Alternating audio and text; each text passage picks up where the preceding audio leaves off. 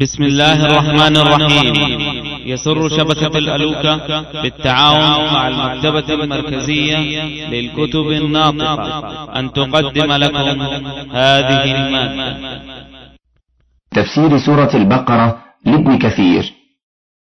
وقوله تعالى وإذ فرقنا بكم البحر فأنجيناكم وأغرقنا آل فرعون وأنتم تنظرون. معناه وبعد أن أنقذناكم من آل فرعون وخرجتم مع موسى عليه السلام خرج فرعون في طلبكم ففرقنا بكم البحر كما أخبر تعالى عن ذلك مفصلا كما سيأتي في مواضعه ومن أبسطها ما في سورة الشعراء إن شاء الله. فأنجيناكم أي خلصناكم منهم. وحجزنا بينكم وبينهم وأغرقناهم وأنتم تنظرون ليكون ذلك أشفى لصدوركم وأبلغ في إهانة عدوكم. قال عبد الرزاق أنبأنا معمر عن أبي إسحاق الهمذاني عن عمرو بن ميمون الأودي في قوله تعالى وإذ فرقنا بكم البحر إلى قوله وأنتم تنظرون قال لما خرج موسى ببني إسرائيل بلغ ذلك فرعون فقال لا تتبعوهم حتى تصيح الديكة قال فوالله ما صاح ليلة إذن ديك حتى أصبحوا. فدعا بشاة فذبحت ثم قال لا أفرغ من كبدها حتى يجتمع إلي ستمائة ألف من القبط فلم يفرغ من كبدها حتى اجتمع إليه ستمائة ألف من القبط. فلما أتى موسى البحر قال له رجل من أصحابه يقال له يوشع ابن نون أين أمر ربك؟ قال أمامك يشير إلى البحر. فأقحم يوشع فرسه في البحر حتى بلغ الغمر فذهب به الغمر ثم رجع فقال أين أمر ربك يا موسى؟ فوالله ما كذبت ولا كذبت. فعل ذلك ثلاث مرات ثم أوحى الله إلى موسى أن اضرب بعصاك البحر فضربه فانفلق فكان كل فرق كالطود العظيم. يقول مثل الجبل. ثم سار موسى ومن معه واتبعهم فرعون في طريقهم حتى إذا تتاموا فيه أطبقه الله عليهم فلذلك قال وأغرقنا آل فرعون وأنتم تنظرون. وكذلك قال غير واحد من السلف كما سيأتي بيانه في موضعه.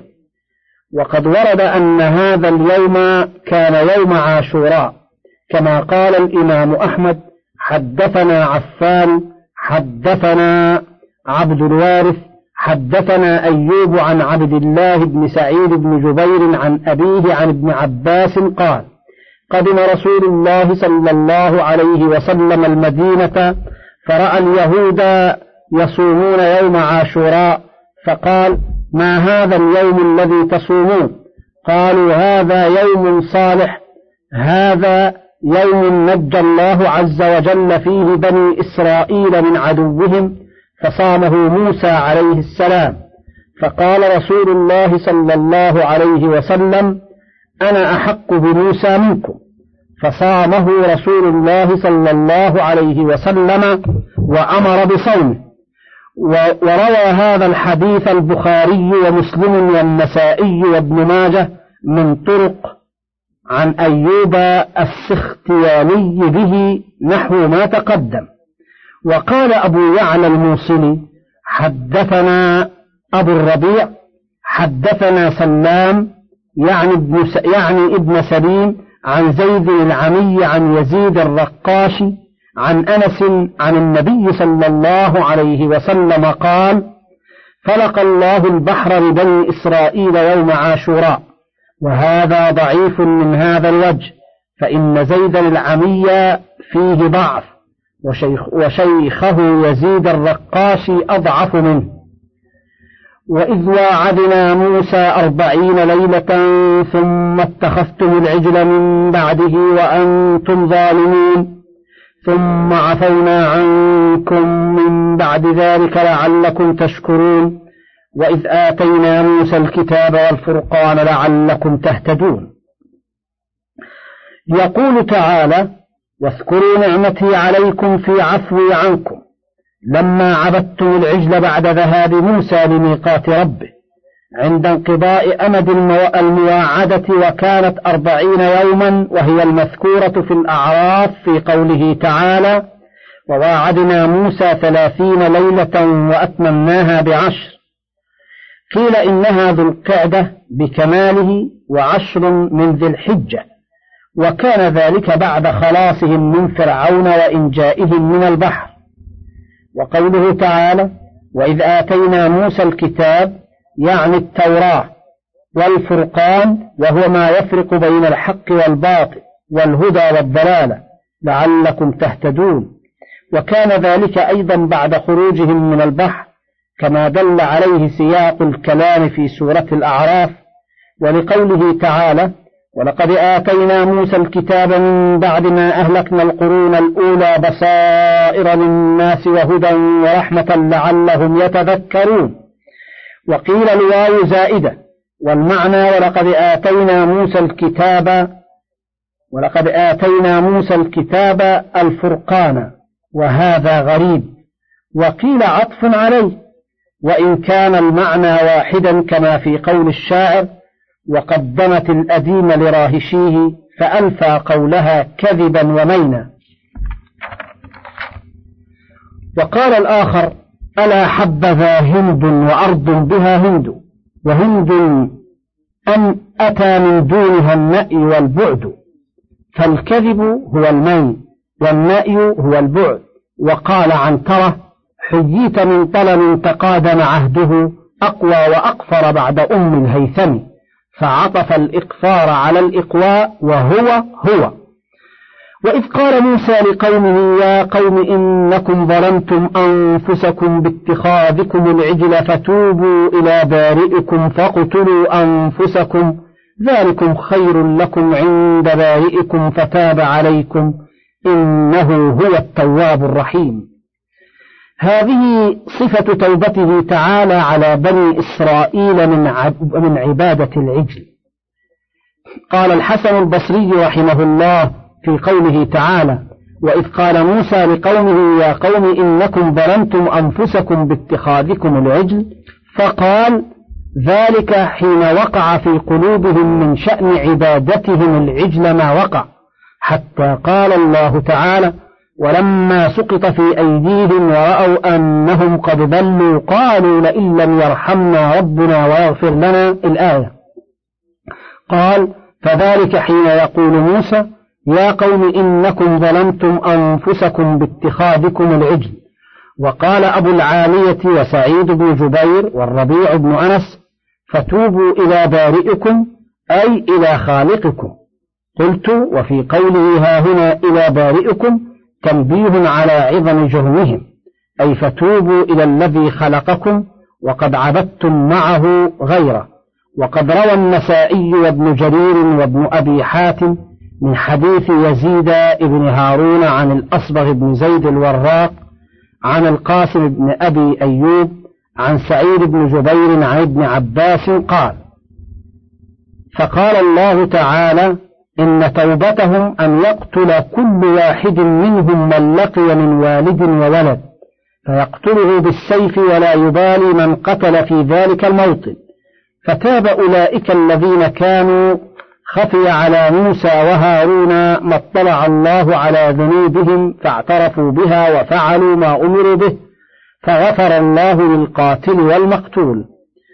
وهذا وهذه وهذا قطعة من حديث الفتون وسيأتي في سورة طه بكماله إن شاء الله. وقال ابن جرير حدثني عبد الكريم بن الهيثم حدثنا إبراهيم بن بشار حدثنا سفيان بن عيينة قال قال أبو سعيد عن عكرمة عن ابن عباس قال قال موسى لقومه توبوا إلى بارئكم فاقتلوا أنفسكم ذلكم خير لكم عند بارئكم فتاب عليكم إنه هو التواب الرحيم. قال أمر موسى قومه عن أمر ربه عز وجل أن يقتلوا أنفسهم قال وأخبر الذين عبدوا العجل فجلسوا وقام الذين لم يعكفوا على العجل فأخذوا الخناجر بأيديهم وأصابتهم ظلمة شديدة فجعل يقتل بعضهم بعضا فانجلت الظلمة عنه وقد جلوا عن سبعين ألف قتيل كل من قتل منهم كانت له توبة وكل من بقي كانت له توبة وقال ابن جرير أخبرني القاسم بن أبي برة أنه سمع سعيد بن جبير ومجاهدا يقولان في قوله تعالى فاقتلوا أنفسكم قال قام بعضهم إلى بعض بالخناجر يقتل بعضهم بعضا لا يحمي رجل على قريب ولا بعيد حتى ألوى موسى بثوبه فطرحوا ما بأيديهم فكشف عن سبعين ألف قتيل وإن الله أوحى إلى موسى أن حسبي فقد اكتفيت؟ فذلك حين ألوى موسى بثوبه وروي عن علي رضي الله عنه نحو ذلك. وقال قتادة أمر القوم بشديد من الأمر فقاموا يتناحرون بالشفار يقتل بعضهم بعضا حتى بلغ الله فيهم نقمته فسقطت الشفار من أيديهم فأمسك عنهم القتل فجعل لحيهم توبة وللمقتول شهادة. وقال الحسن البصري أصابتهم ظلمة حندس فقتل بعضهم بعضا ثم انكشف عنهم فجعل توبتهم في ذلك. وقال السدي في قوله فاقتلوا أنفسكم قال فاشتلد الذين عبدوه والذين لم يعبدوه بالسيوف فكان من قتل من الفريقين شهيدا حتى كثر القتل حتى كادوا أن يهلكوا حتى قتل منهم سبعون ألفا وحتى دعا موسى وهارون ربنا أهلكت بني إسرائيل ربنا البقية البقية. فأمرهم أن يلقوا السلاح وتاب عليهم فكان من قتل منهم من الفريقين شهيدا ومن بقي مكفرا عنه. فذلك قوله فتاب عليكم إنه هو التواب الرحيم وقال الزهري لما أمرت بنو إسرائيل بقتل أنفسها برزوا ومعهم موسى فاضطربوا بالسيوف وتطاعنوا بالخناجر وموسى رافع يديه حتى إذا فتر بعضهم.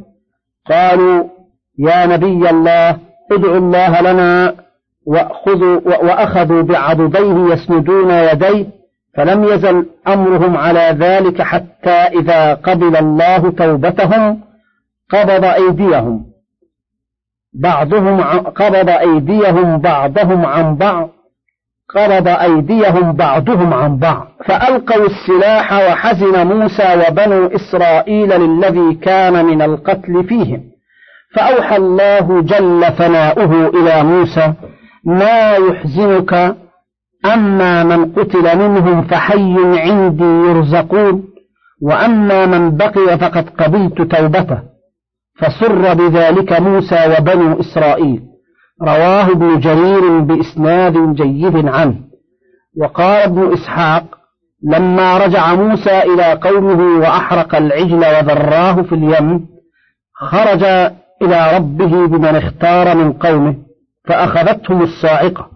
ثم بعثوا فسأل موسى ربه التوبة لبني التوبة لبني إسرائيل من عبادة العجل فقال لا إلا أن يقتلوا أنفسهم. قال فبلغني أنهم قالوا لموسى نصبر لأمر الله. فأمر موسى من لم يكن عبد العجل أن يقتل من عبده فجلسوا بالأفنية وأصلت عليه وأصلت عليهم القوم السيوف فجعلوا يقتلونهم فهش موسى. فبكى إليه النساء والصبيان يطلبون العفو عنهم. فتاب الله عليهم وعفى عنهم وأمر موسى أن ترفع عنهم السيوف. وقال عبد الرحمن بن زيد بن أسلم لما رجع موسى إلى قومه وكانوا سبعين رجلا قد اعتزلوا مع هارون العجل لم يعبدوه فقال لهم موسى انطلقوا إلى موعد ربكم. فقالوا يا موسى ما من توبة؟ قال بلى. اقتلوا أنفسكم ذلكم خير لكم عند بارئكم فتاب عليكم. الآية فاخترطوا السيوف والجزرة والخناجر والسكاكين. قال وبعث عليهم دبابة. قال فجعلوا يتلامسون بالأيدي ويقتل بعضهم بعضا. قال ويلقى الرجل أباه وأخاه فيقتله وهو لا يدري. قال ويتنادون فيها رحم الله عبدا صبر نفسه حتى يبلغ الله رضاه. قال فقتلاهم شهداء وتيب على أحيائهم. ثم قرأ فتاب عليكم إنه هو التواب الرحيم. وإذ قلتم يا موسى لن نؤمن لك حتى نرى الله جهرة فأخذتكم الصاعقة وأنتم تنظرون. ثم بعثناكم من بعد موتكم لعلكم تشكرون. يقول تعالى واذكروا نعمتي عليكم في بعثي لكم بعد الصعق إذ سألتم رؤيتي جهرة عيانا مما لا يستطاع لكم ولا لأمثالكم كما قال ابن جريج. قال ابن عباس في هذه الآية وإذ قلتم يا موسى لن نؤمن لك حتى نرى الله جهرة قال علانية وكذا قال إبراهيم إبراهيم بن طهمان عن عباد بن إسحاق عن أبي الحويرث عن ابن عباس أنه قال في قول الله تعالى لن نؤمن لك حتى نرى الله جهرة أي علانية أي حتى نرى الله وقال قتادة والربيع بن أنس حتى نرى الله جهرة أي عيانا وقال أبو جعفر عن الربيع بن أنس هم السبعون الذين اختارهم موسى فساروا معه قال فسمعوا كلاما فقالوا لن نؤمن لك حتى نرى الله جهرة قال فسمعوا صوتا فصعقوا يقول ماتوا وقال مروان ابن الحكم فيما خطب به على منبر مكة الصاعقة صيحة من السماء وقال السدي في قوله فأخذتكم الصاعقة الصاعقة نار. وقال عروة بن رويم في قوله وأنتم تنظرون قال صعق بعضهم وبعض ينظرون ثم بعث هؤلاء وصعق هؤلاء. وقال السدي فأخذتكم الصاعقة فماتوا فقام موسى يبكي ويدعو الله ويقول رب ماذا أقول لبني إسرائيل إذا أتيتهم وقد أهلكت خيارهم؟ لو شئت أهلكتهم من قبل وإياي أتهلكنا بما فعل السفهاء منا؟ فأوحى الله إلى موسى أن هؤلاء السبعين ممن اتخذوا العجل ثم إن الله أحياهم فقاموا وعاشوا. رجل رجل ينظر بعضهم إلى بعض كيف يحيون. قال فذلك قوله تعالى ثم بعثناكم من بعد موتكم لعلكم تشكرون. وقال الربيع بن أنس كان موتهم عقوبة لهم فبعثوا من بعد الموت ليستوفوا آجالهم.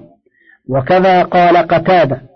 وقال ابن جرير حدثنا محمد بن حميد حدثنا سلمة بن الفضل عن محمد بن إسحاق قال لما رجع موسى إلى قومه فرأى ما هم عليه من عبادة العجل وقال لأخيه وللسامري ما قال وحرق العجل وذراه في اليم.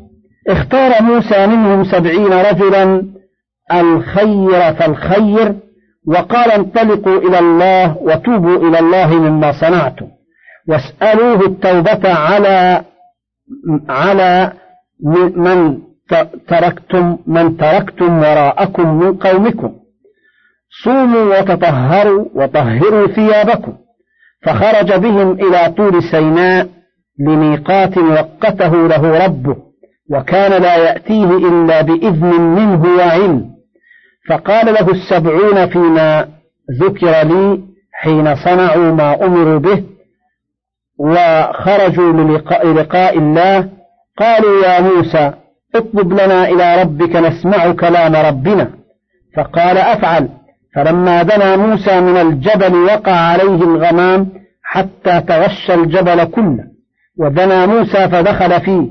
وقال للقوم ادنوا وكان موسى إذا كلمه الله وقع على جبهته نور ساطع لا يستطيع أحد من بني آدم أن ينظر إليه. فضرب فضرب دونه بالحجاب ودنا القوم حتى إذا دخلوا في الغمام وقعوا سجودا فسمعوه فسمعوه وهو يكلم موسى يأمره وينهاه افعل ولا تفعل.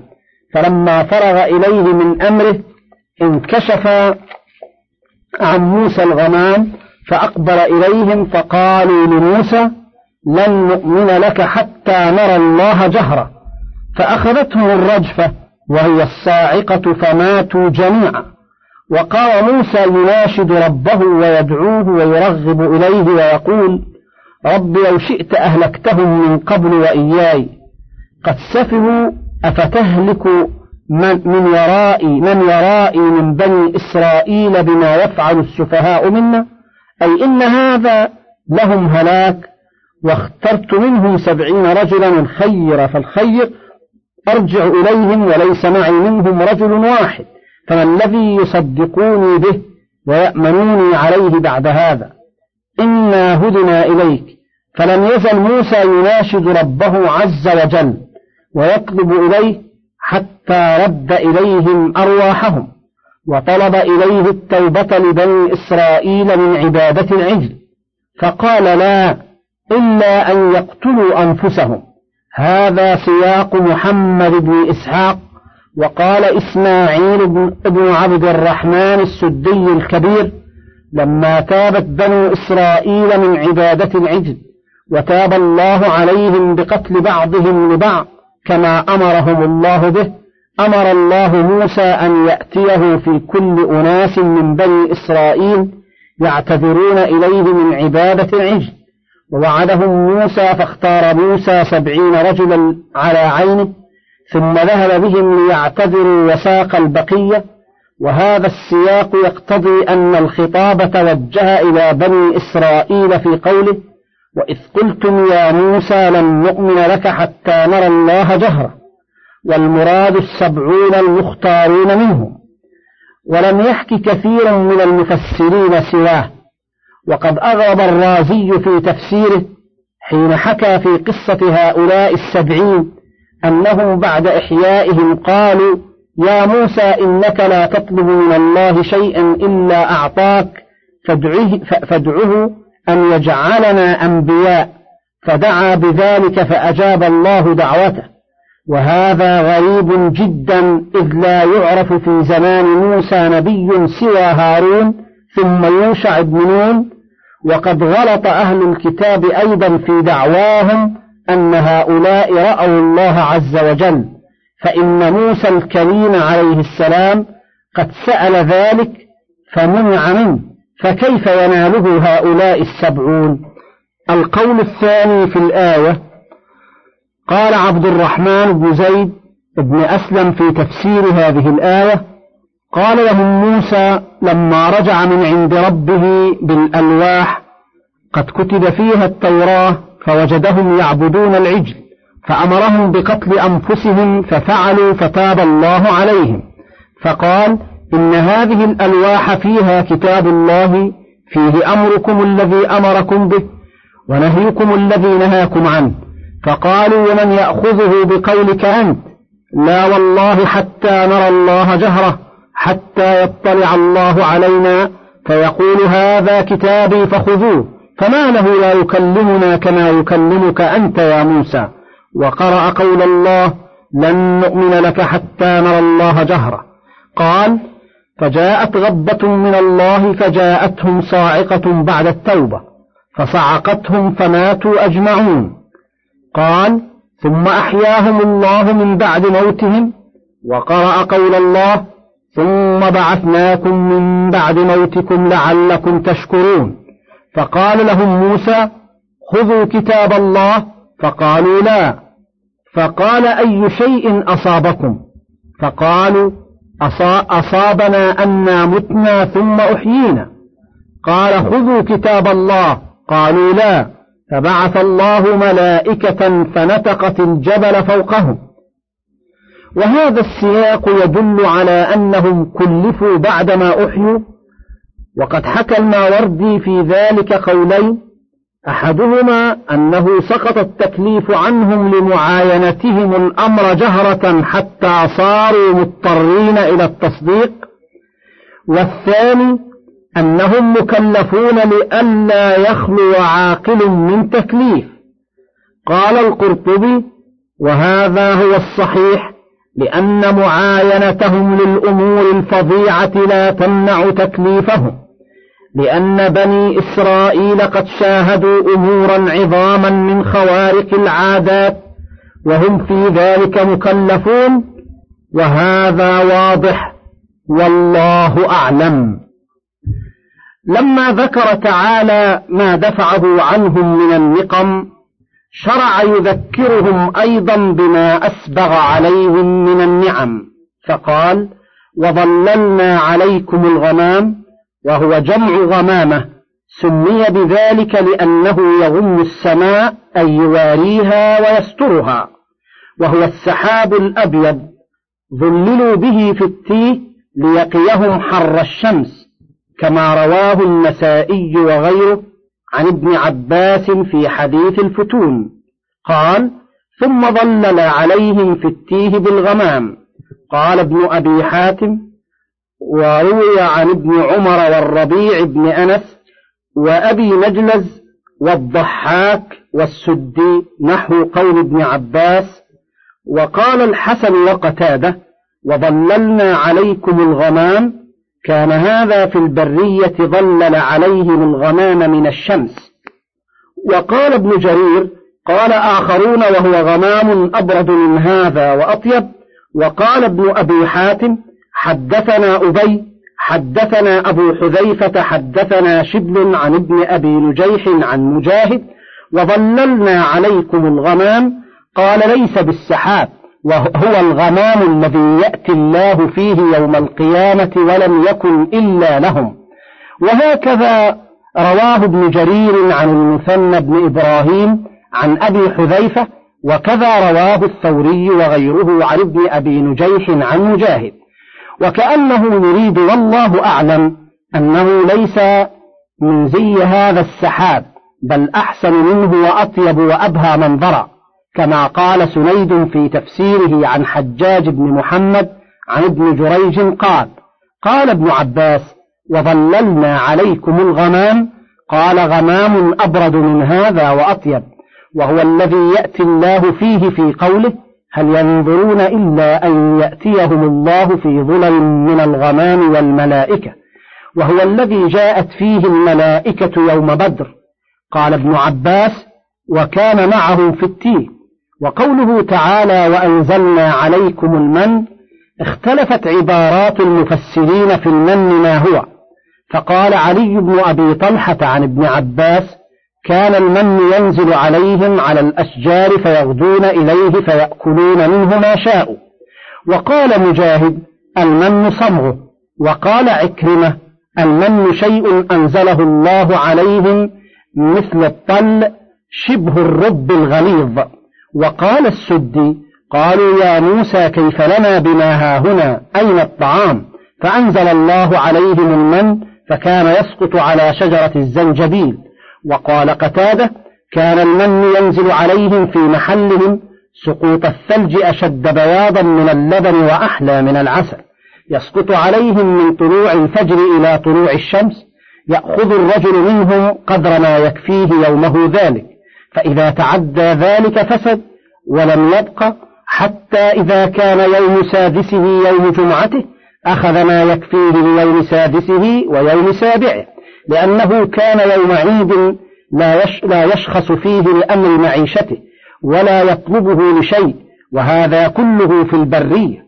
وقال الربيع بن أنس المن شراب كان ينزل عليهم مثل العسل.